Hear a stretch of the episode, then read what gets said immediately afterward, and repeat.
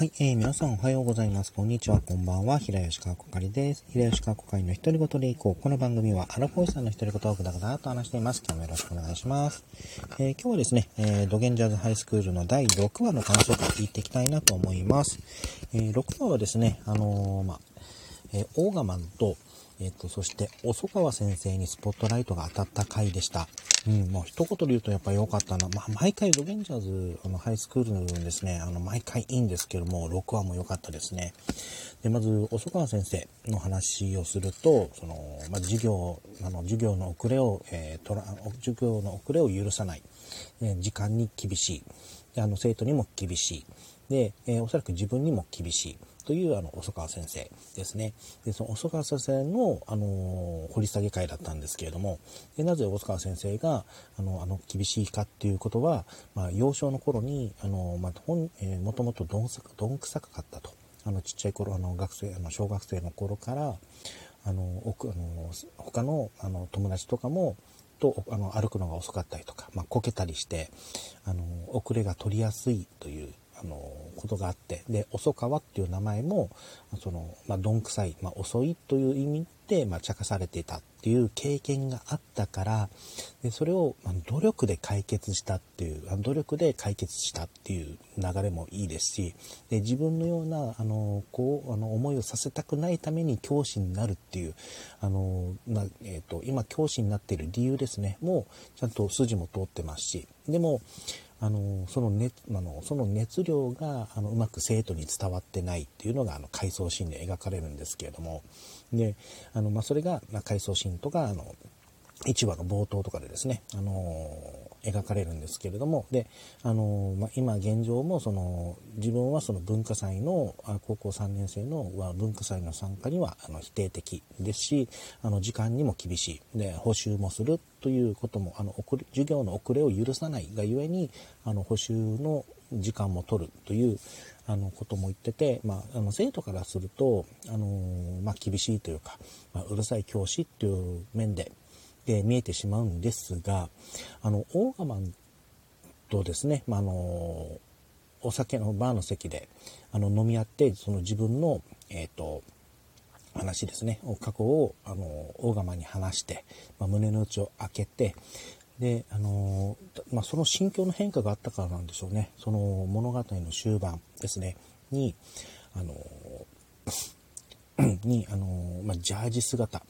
普通あの小川先生って教師の時にはあのビシッと清掃であの時間を守るための時計を2つ分セットし持っていてあのいるんですけどもそれがあの終盤でジャージにあの文化祭を盛り上げるためにあのピザ,、えー、ピザ,、えーと、ピザのそのマスコットのですねあのイラストが描かれた T シャツをあの生徒たち分も作ってあの自分はその、えーと授業の遅れを許さないけれどもあのみんなの、あ、みんなとのこの文化祭もあの追いつきたいと。でみんなで楽しみましょうっていうんですけれどもあの時のその細川先生のその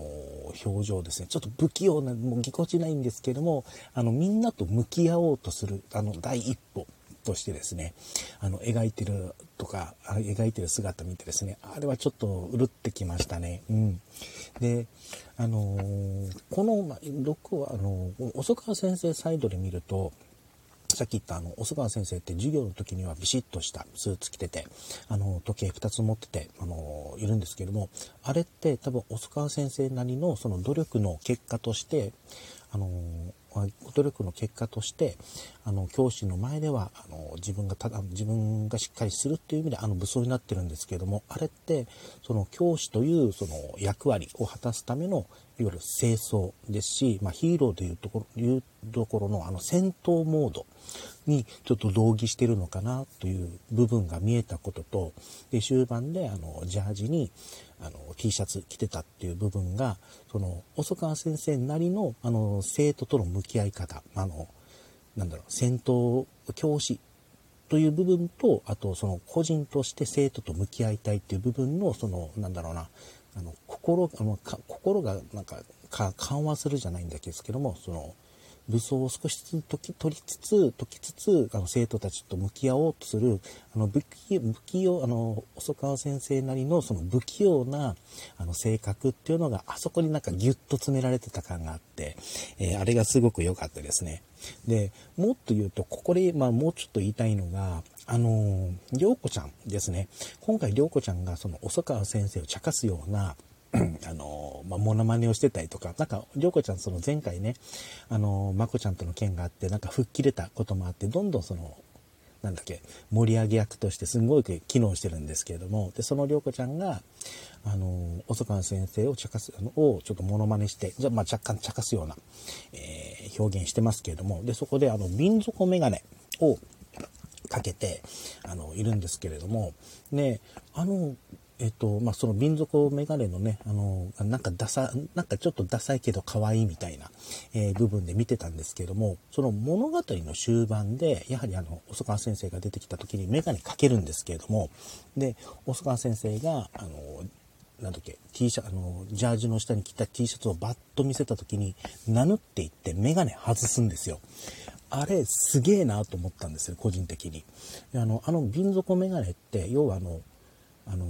いわゆる、あの、先生を、あの、細川先生という教師を、まあ、色眼鏡で見ていたっていう部分があって、その色眼鏡を外して、今のありのままの細川先生を見よう、まあ、受け入れようとするための、まあ、受け入れようとする、あの、演出意図があったんじゃないかなと思ってて、あそこはすごくうってうなりました。うん。なんかドゲンジャーズね、あの、ハイスクールの1期2期もその演出、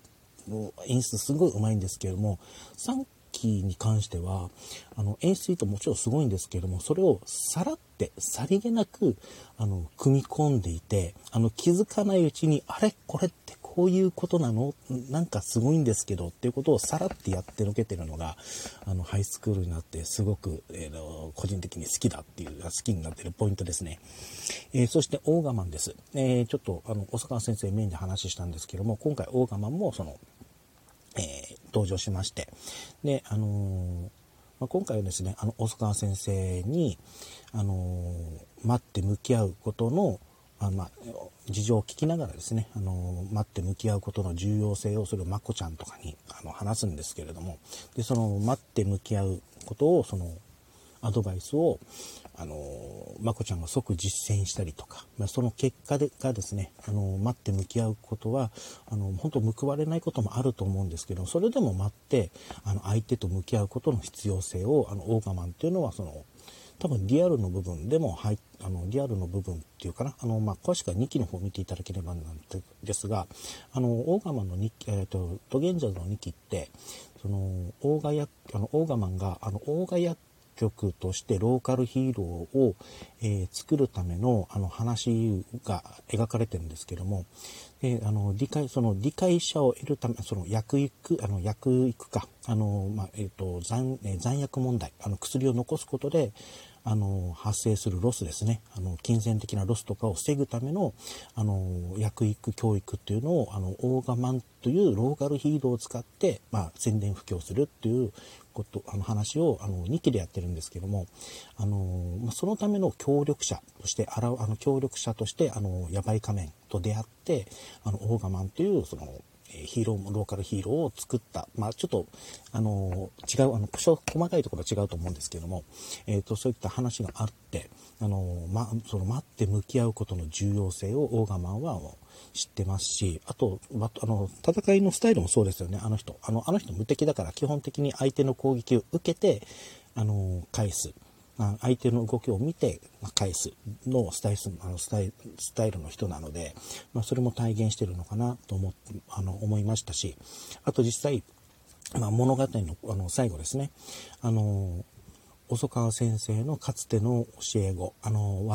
悪ガキだったあの青あの少年が今はその警察官としてあの働いてるという部分ですね。あの、報われないけれども、ちゃんとその、あの、えっ、ー、と、報われない部分もあると、あの、小坂先生言ってましたけれども、ちゃんとそれで救われている人がいるということを、ちゃんとその物語の中で、えー、語られていたり。でも、その、細川先生はちょっと、あの、お酒飲んでて潰れてたので、その姿を見られないっていう、ちょっとところもですね、なんかそのヒーローの、あの、人知れずに戦う、人知れずに誰かを救うという部分をかけてるのかなと思って、うん、あの、なんかすごく、やっぱうまいなと思って見てました。なんかこ、あの、5話も見て思ったんですけれども、ドゲンジャズハイスクールってその、えっと、メインのキャラクターだけではなく、そのスポットライトのキャラを通して、あの、実は誰もがそのヒーローの資質っていうのを持ってるんじゃないか。ヒーローとはこういうことだよねっていう部分を、あの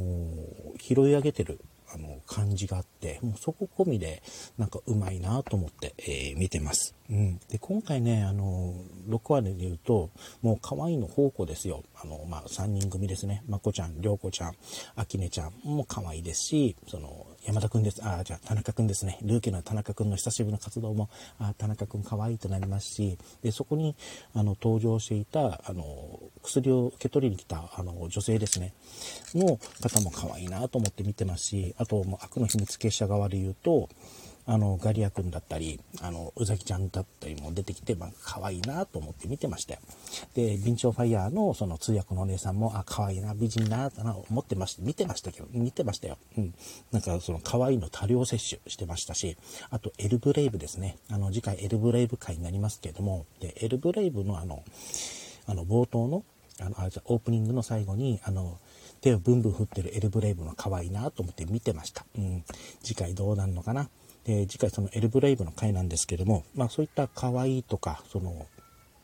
えっ、ー、と、小川先生の回とか、もう全部、いいところ全部ひっくるめて、それをぶっ飛ばしたのが、あの、エンディングの、あの、ビンチョウファイヤーが歌うっていうところですね。あれ、マジで卑怯でした。あれ、音源化してくんないかな。あと、